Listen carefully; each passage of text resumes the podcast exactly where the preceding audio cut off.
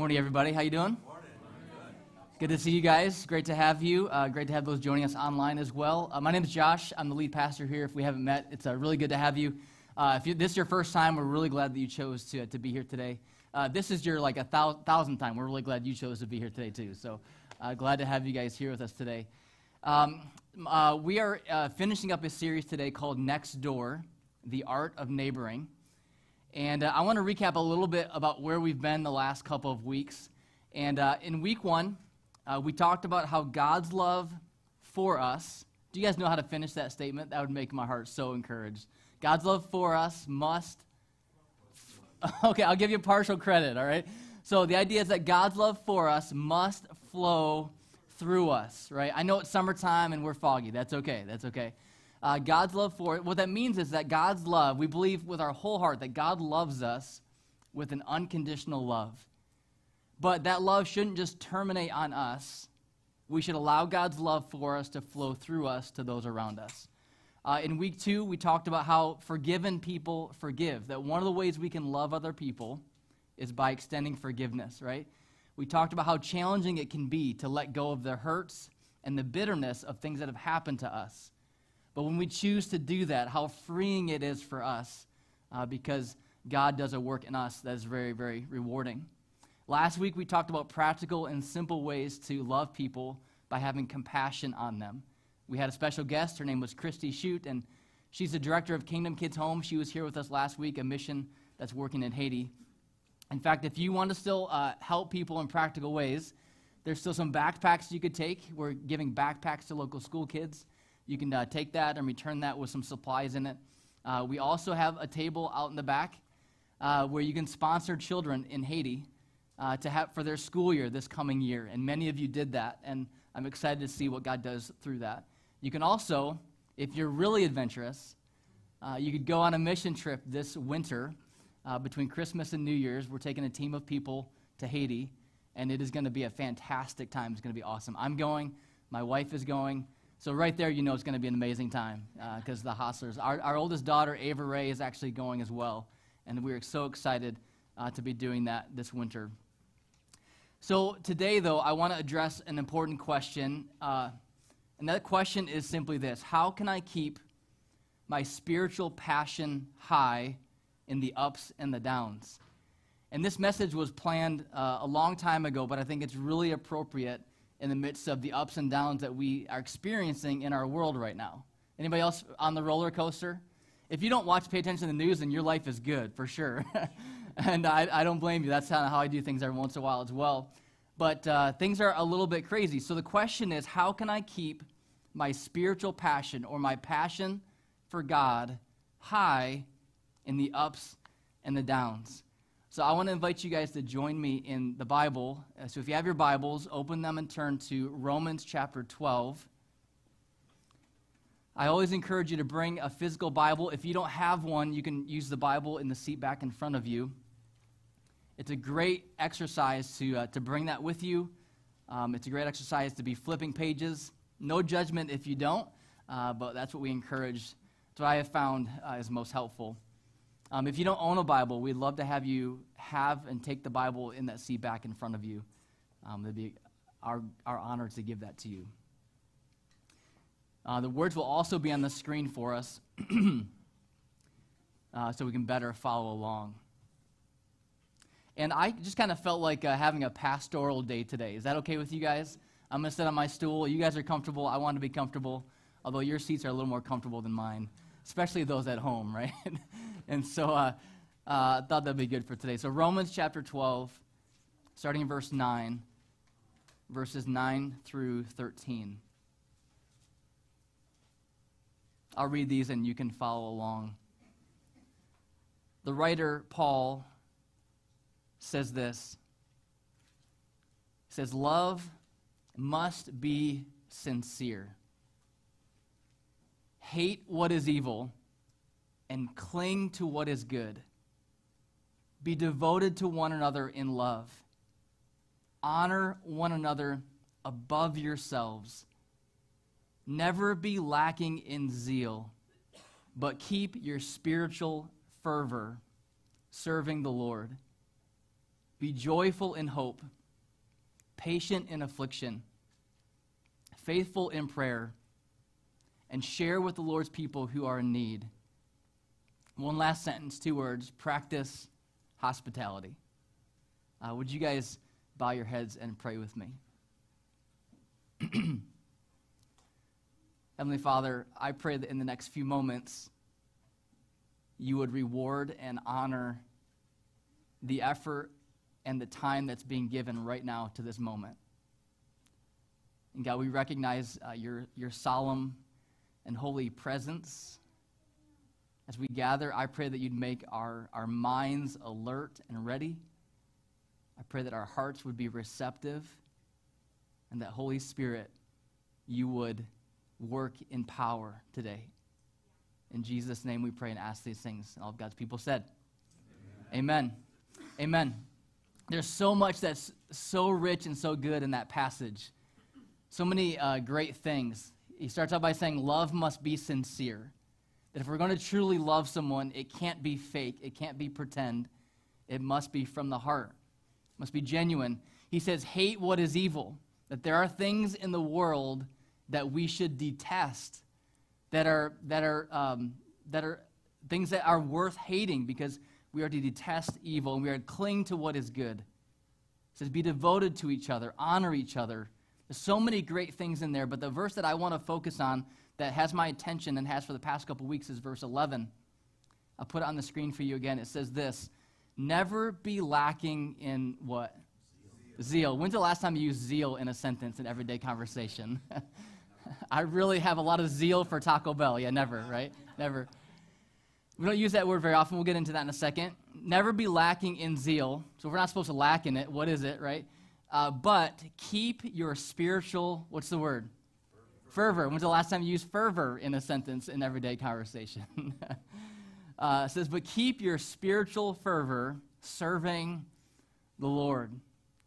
So it's apparent in the passage that if it's if we're being encouraged to keep it, it means it's possible to lose it right? That there's an aspect to our faith that involves zeal and fervor, whatever that means.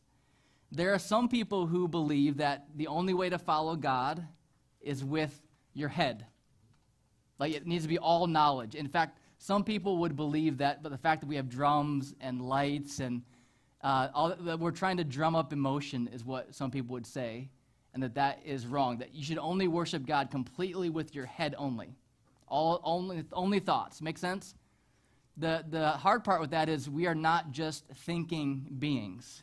We also have emotions, don't we? We also have passions and desires. So when we gather together like this, we can feel and experience the presence of God, right? Yes. Well, we also, thank you, Kevin. but we also uh, I think everyone should be responding as Kevin is. That's what I'm saying. Uh, I, we also, though, we know that God is present. We can experience God's presence, and we can also know cognitively that God is present. Right? You guys following this so far? Okay, so there's a spiritual passion that should come along with our pursuit of God. And I don't know about you guys, but uh, this past, I don't know what to call this past season. I don't know what to call it but it's been hard to maintain spiritual passion. Anybody else relate to that? Like whether it's our own choices, whether it's distractions, whether it's just being tired, it's hard to maintain at times. So that's what we're talking about today is how do we maintain spiritual passion in the midst of the ups and the downs? So, zeal, let's get to that word. What does zeal mean? Zeal means to be eager to do something with the implication of readiness to expend energy and effort. Now, the word fervor, behind that Greek word, is an idiom. It literally means to boil in the spirit, to show great eagerness towards something, to show enthusiasm towards something, to commit oneself completely to something. We recognize, though, that that can be challenging to do especially in the ups and the downs. Um, I'm reminded of a verse in Revelation chapter 3. You guys are probably familiar with this verse, may not know the context or the, the reference, but Revelation 3 15 and 17 through 17. God saying through, um, through the writer to the church in Laodicea, He says, I know your deeds, that you are neither hot nor cold. I wish you were either one or the other. So because you are lukewarm, neither hot nor cold, I am about to, what does it say? Spit you out of my mouth. This is God saying this to the church. You say, I'm rich and I've acquired wealth and do not need anything, but you do not realize that you are wretched and pitiful, poor, blind, and naked. And he's referring to uh, in the spiritual sense. These are harsh words from Jesus, aren't they? What he's saying, though, is I want you to be either one or the other. I want you to either be hot or cold. Uh, I'm one of those strange people. I'd love to know that I have some, some uh, friends in the room or watching online. Uh, I like lukewarm drinks. Anybody else? Lukewarm drinks? Yes, those are, those are my people. So I would prefer to have pop or soda, however you want to refer to it, uh, room temperature. That's how I, it's just what I, I just, I feel there's more taste there. Occasionally you get into a hot car and there's a hot Mountain Dew there, and that's kind of gross. That's nasty. But uh, I prefer to have my hot chocolate room temperature. At that point, we were debating first service. Is it actually even hot chocolate at that point? No, it's just, it's just chocolate. It's just liquefied chocolate, which is still okay with me. But what God is saying to the church is, I recognize you've gotten lukewarm. I'd rather have you either one or the other. I want you to have some passion in your relationship with me. I know there's a lot going on, but I would say and argue that we need Jesus now more than ever, right? Yes. Uh, needs to be our all. And, and uh, he is present in our lives now more than ever, but he deserves our passion. So, uh, a few months ago, um, I've struggled, like many people, with focus. Uh, there's a lot going on, you just get overwhelmed. And so there have been times, I'm just being honest with you, there have been times when I've sat at my office here at the church and I've had lots I need to be doing, but I can't bring myself to have the willpower to do the things I know that I need to be doing. Anybody else relate to that? Am I the only one that's going to be honest today? Okay. Um, so uh, YouTube seemed way more uh, appealing at that moment than, than whatever else I should have been doing at that moment. And I got myself down a rabbit trail of, of watching these uh, uh, record or accounts of aviation accidents, airplane accidents, and not from like the, the blood and gore standpoint, but from the standpoint of the technical aspect. They would go through. They actually they do them as training videos. So you, you kind of listen to the voice recorder, the communication between the pilot and the, the tower, and these different things. Well, I came across a video uh, of a plane crash that involved a golfer in the late 90s by the name of Payne Stewart. Many of you remember that. Uh, Payne Stewart was well known for his, his dress expertise on the golf course. He was very fashionable. Um, and uh, he was known as a very passionate golfer. Um, he was also a family man. He was married uh, with, with a wife and two kids. And at the age of 42, he climbed into an airplane with five other uh, passengers and pilots and was making the trip for, from Florida to Texas for a golf uh, outing. And uh, somewhere along the way, the tower lost communication with the airplane. They didn't know exactly what had happened. They scrambled jets to go see what was going on with this airplane. And they discovered that uh, shortly after takeoff, the plane experienced uh, cabin depressurization, and all the people on board uh, suffered from hypoxia and, and died. The plane was on autopilot, and it didn't make the course correction uh, from flying up around Florida over to Texas, it continued to go northwest. And that plane continued to fly in that direction for the next four hours as it headed toward, toward Canada, toward South Dakota. Um, the, the planes who had uh, scrambled to see what was going on could not make any contact, obviously, with people in, in the plane. And uh, they noticed that the windows were frosted over, evidence of the depressurization and the temperature change and so on in the cabin. The plane eventually ran out of gas and it, it, it stalled and spiraled down and crashed in a field uh, in South Dakota. I was kind of startled and jarred by that, that story because it, it reme- immediately uh, convicted me and reminded me that at times in my relationship with God, it's possible for me to simply coast and have things on autopilot. Anybody ever been there before? I wonder how many of us in this season, if we're honest, would, have, would acknowledge that we find ourselves on autopilot and that our spiritual passion, if, if God were speaking to us like the church in Laodicea, would we be that lukewarm, neither hot nor cold, just kind of half there? Um, so if you had to assess your relationship with God right now, where would it be? Uh, one option is you'd say, It's never been better. And to you, I would say, I'm happy for you. Congratulations. Uh, it's an awesome place to be, right? It's never been better. For many of us, I think we would say, you know what, it could be better. I think many of us would say, my relationship with God could be better. For some of you, uh, you might say that your relationship with God is non existent. Maybe you don't have a relationship with God. And we're really glad that you're here uh, to be able to hear what we believe and uh, God's love for you. So I thought I would just spend this time of the message just telling you why I am excited about my relationship with God. Is that okay with you guys? Can I just tell you for a minute? Uh, I'm going to brag on Jesus for a few minutes, if that's okay. I thought it would be helpful for you guys just to hear why I love Jesus. I'll tell you why I love him and why I think that you should as well. Um, I love Jesus because he is always there for me. Uh, there's a verse in Proverbs that says that there's a friend that's, that, is clo- that sticks closer than a brother. Uh, Jesus is that, that person to me. Um, I love Jesus because he is constant. I love the fact that, that he's the same yesterday, today, and forever. In, in ups and downs, isn't that awesome to know that Jesus is the same and he's constant? Yeah, you guys can say, feel free to say amen to any of these as we go along. Uh, I love Jesus because he is both gentle and firm with me. We can say amen to that, right? There's times when uh, I need God to be firm with me. Uh, Pastor GJ refers to it as the two by four upside the head. There's times when we need God to go like that to us. Like, hey, wake up. Wake up. Here's what I'm saying to you. Here's what I want you to do. Here's what you need to, to do. There's times, though, when I need God to be gentle with me. Right? If he were firm with me, it wouldn't be good. So he can, he's gentle and he's firm with me. I love Jesus because he tells me the truth. Somebody say amen to that, right? Amen simply means I agree or let it be so. Um, I love Jesus because he tells me the truth. I don't have to worry about there being a slant or motivations, right? Jesus tells us the truth about ourselves. Praise God for that.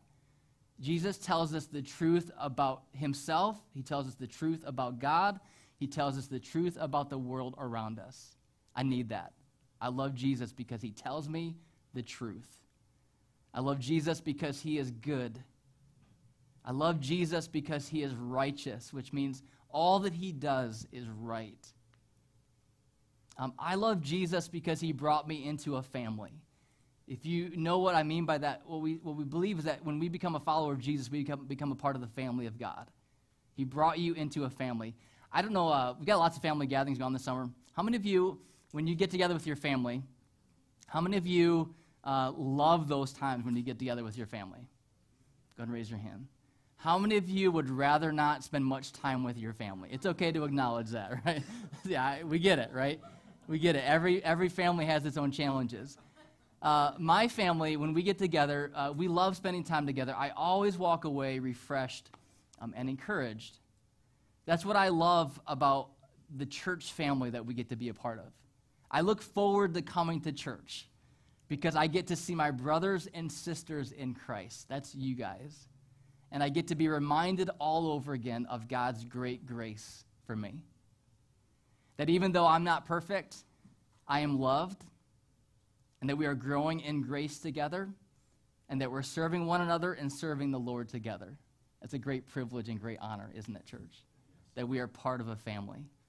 I was so overwhelmed today. Um, as we were singing songs, I just overwhelmed the idea, you know, God, what a privilege to get to worship you. What a privilege to get to serve Jesus. What a privilege to bear the name of Jesus. What a privilege, what an honor to be part of the family of God. Uh, for us, for our family, for the Hostler family, uh, church means so much to us uh, that, that uh, we have this saying in our house that Sundays begin on Saturday. Uh, I would love it if you adopted that same thing. I'll tell you, tell you what I mean by that. So for us, Sundays are so important, matter so much to us that we begin preparation for Sunday on Saturday.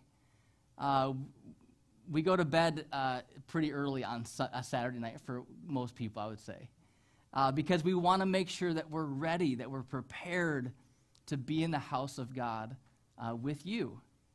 Uh, the Jews did this uh, in Scripture. You read about the Sabbath, right? And they celebrated Sabbath from sundown on Friday to sundown on Saturday. In order to prepare for the Sabbath, though, they would make all their meals on Friday. They would do all their preparations on Friday so that on Saturday they could focus completely on God. So we Sundays matter so much to us. The time we come together matters so much to us that we prepare on Saturday for Sunday. Because we love you and because we love the Lord, we want to prepare ourselves for coming to worship together. Does that make sense? I would love to see us as a whole adopt as, as a part of our spiritual passion for Jesus, saying, Jesus, we are coming ready. You deserve our full effort, our full preparation. You are worthy of our worship. You know what? If, and if, if you're here this morning, you're like, it took everything I had to get here. Uh, we're, we're glad you're here too, right? Like there's, there's room and there's grace for all of that. But I want to see our, our spiritual passion increase. So, what do we do? So, I want to give you guys a couple practical things. How do we stay steady? How do we increase or how do we grow in our spiritual passion? This is what I found is the simplest uh, steps for me to take when I find myself struggling. Number one is simply to repent. Uh, when's the last time you used repent in everyday conversation as well, right? That's a church word. I'll acknowledge that. That's a church word. Anybody know what the church word repent means? What does it mean? Yeah, to turn away from it or turn around. We, we overcomplicate that word, but it really just means to turn around. It means to do 180 degrees. You're going one direction. To repent simply means to turn and go the other direction, right? Um, it, really, it turns, we, we need to change some habits, some mindsets, some influences, some things that are causing this separation be, be between us and God. Um, I'll be honest with you um, as well. So, in this season, it's complicated. Sometimes we feel distant from God because of our own choices. We get distracted and busy, I, we watch too much YouTube. Excuse me. Sometimes we feel distracted or uh, uh, distant from God because we're just overwhelmed by all that's going on in the world around us. We get, we get weary of all that's, that's going on. But at the same time, we can still repent and turn toward God. We need to repent of sin. We need to repent of apathy. We need to repent of busyness, repent of anger, and turn toward God. Uh, my kids and I, we have this like weird thing that we do uh, at home. So I'll be walking down the hallway, and my kids will try to sneak, almost like a ninja, uh, like right behind me and walk down the hall behind me without me knowing. But I know, right? Dads know. I can tell. We need to work on the ninja skills a little bit more. But I'll kind of speed up, causing them to speed up, and then I'll slow down, I'll slam on the brakes, and they come colliding uh, into, into the back of me. Um, so I think it's the same thing with us and God that we recognize or we, we feel distant from God, but the truth is that God is right there. That we, the, the separation we imagine is not the same separation that actually exists. Um, a few years ago, quite a few years ago, at the beginning of starting Evident, um, I, was, I was super busy. And uh, it's one of those seasons where how, did, how I would describe it is that uh, I was so busy doing the work of God that I wasn't paying any attention to the work of God in me. You guys understand what I'm saying? If you've been a part of the church and serving, you know what that means. So I found myself at the beginning stages of starting a brand new church, which is a great thing for God, right? But I was not at all close to God in that in the midst of that, that season. It was it was heartbreaking for me to come to that realization. So I spent some time just kind of working through that, and I, I repented of that. Um, and I felt distant. I felt like the gap between myself and God, if I had to put mileage to it, was like 10 miles. Like it was a long ways between God and myself. Um, but as I prayed and as I, as I wrestled with this with God, I felt like God said, Josh, I can close that distance in an instant. It's not, distant, it's not a distance that I can't, it doesn't take years to regain that. As we repent before God, he closes that distance all at once. He is right there. So repent. Number two, I want to encourage us to remember. Remember all that Jesus has done for you. Remember his great sacrifice for you on the cross. Remember his great grace toward you. Remember his great plan for your life. Remember his goodness. Whenever I'm struggling with spiritual passion, I have to go back to basics and remind myself of what we believe. I have to remind myself about my sin before a holy God. I have to remind myself, though, about God's love for me as demonstrated through his Son, Jesus Christ. I have to also remind myself about my freedom that was purchased by Jesus' blood. If anybody wants to say amen, these are some good times to say amen to these things. Are you guys awake? Are you guys with me today? I'm pouring out my heart right now. So remember all that Jesus has done for you. If you're struggling with spiritual passion, repent, turn toward God, and remind yourself of all that He has done for you. And then, number three, lastly, return. Excuse me. In Revelation chapter 2, a letter written to the church in Ephesus, um, Jesus says to them, You've persevered and have endured hardships for my name and have not grown weary. Yet I hold this against you. You have forsaken the love you had at first. Consider how far you have fallen. Repent and do the things you did at first.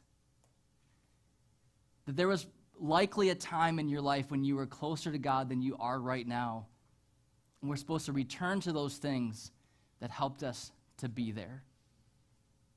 Uh, author Dallas Willard says that grace is always opposed to earning, but is never opposed to effort. So, what we, what we mean by that, what, what he's saying there, is that we believe that we are saved by grace through faith. Somebody say amen. Ephesians chapter 2. That's good preaching right there. That you are not saved, you are not right with God by earning that. It is a gift of God right now where you are. In the midst of anything you're going through, God loves you and He died for you, and he, you are saved through your faith in Jesus Christ. That's powerful. But grace is never opposed to effort. It doesn't mean that we don't have to put effort into our relationship with God. We always have to find that balance. I'm saved by grace, but I pursue Jesus with my whole heart because he is worthy of my pursuit of him. So, what I'm saying is that Jesus should be more important than everything in your life. If this is your first time at church or you're new to Christianity, I'm just letting you know exactly like what, like what we believe, all right? That Jesus should be everything to you. He should be the most important thing in your life. I want to get into some details, and if any of these, I am not trying to step on toes. If the Holy Spirit decides to do that, you can blame Him for that. Let me give you some qualifications, what that means. Jesus is more important than sex. Jesus is more important than social media. I have a daughter who's in ninth grade. Now, Jesus is more important than boys. Jesus is more important than girls. Jesus is more important than relationships. Jesus is more important than school. Jesus is more important than marriage. Jesus is more important than sleeping in. Jesus is more important than football. I'm really stepping on toes now. Jesus is more important than all of these things. Please give me some agreement on this one. Jesus is more important than COVID 19. Come on, church. Jesus is more important than money. And Jesus is more important than life itself. Jesus is more important than all of these things. And he's worthy of our praise and our pursuit and our worship and our devotion. You could almost say he's worthy of our zeal and our fervor, couldn't you? right? The question is Is he to you? Is he the most important thing in your life. There's, there's a passage in one of the Gospels where Jesus is calling people to follow him. He's like, hey, come follow me. The invitation is open to anybody. Come follow me. But he says, if you're going to follow me, it's going to require sacrifice, it's going to require full devotion. And people kept making one excuse after the other. One guy said, you know, my father just passed away. Let me go bury my father. Another one said, I just bought a new pair of oxen. It's like having a new car. It's like I need to go test drive my oxen. And Jesus is like, those are all fine, but what I'm hearing are excuses. I'm hearing that there are other things that are more important to you. He says, unless you're willing to hate those things, and what Jesus is saying, unless you're willing to, to put me in that spot of the most important thing, you really can't follow me. Is Jesus most important? I want to finish with this uh, illustration. Uh, years ago, I heard this story, and, and I will never forget it. Um, you guys have probably heard of the philosopher Socrates. Uh, Socrates uh, lived in the first couple of centuries, well known philosopher. Um, he had a young man come to him one time and said, uh, You know, Socrates, I desire wisdom. I want wisdom. So Socrates took him down to the sea. They walked into the water, and Socrates dunked this young man under the water and held him there for a second. He let the young man back up. And he asked him again, a young man, what is it that you desire? He said, I desire wisdom. So he dunked the young man back under again, held him a little bit longer this time, let him back up. The young man, what is it that you desire? I desire wisdom.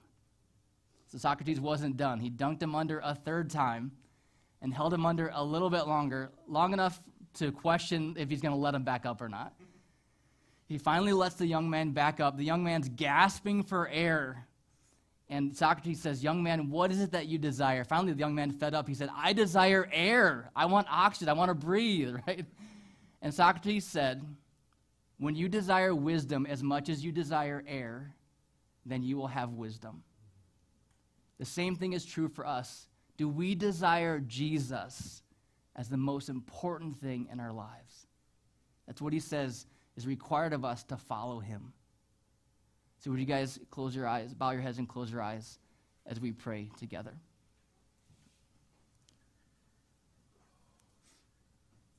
God, I'm here with my brothers and sisters, people who are desiring to have a relationship with their God. We wouldn't be here if we didn't desire. And God, I, you, you, this is what we're created for. We're created to have a relationship with our God. You have made a way for that through your Son, Jesus Christ. Praise God that my sins are forgiven. My sins are washed clean. The sins of my past, the sins of my present, and the sins that I will commit in the future are covered by your Son, Jesus Christ. And I receive this as a free gift from God. Thank you, Jesus. Thank you that I am made right with you because of your love and mercy and grace toward me. I receive that. God, I do admit, though, and I do acknowledge that at times my spiritual passion is not what you deserve. So, God, I chase after other loves and other things, and I just get overwhelmed sometimes. I pray today, uh, as the psalmist did, would you please restore unto us the joy of our salvation? That that spiritual zeal, that spiritual passion would return and overflow. Jesus, that you would become the most important thing in our lives, and that the things that we once did, or those things that can help us stay close, we would do those again. You are worthy. Thank you, Jesus. We love you. In Jesus' name we pray. Amen.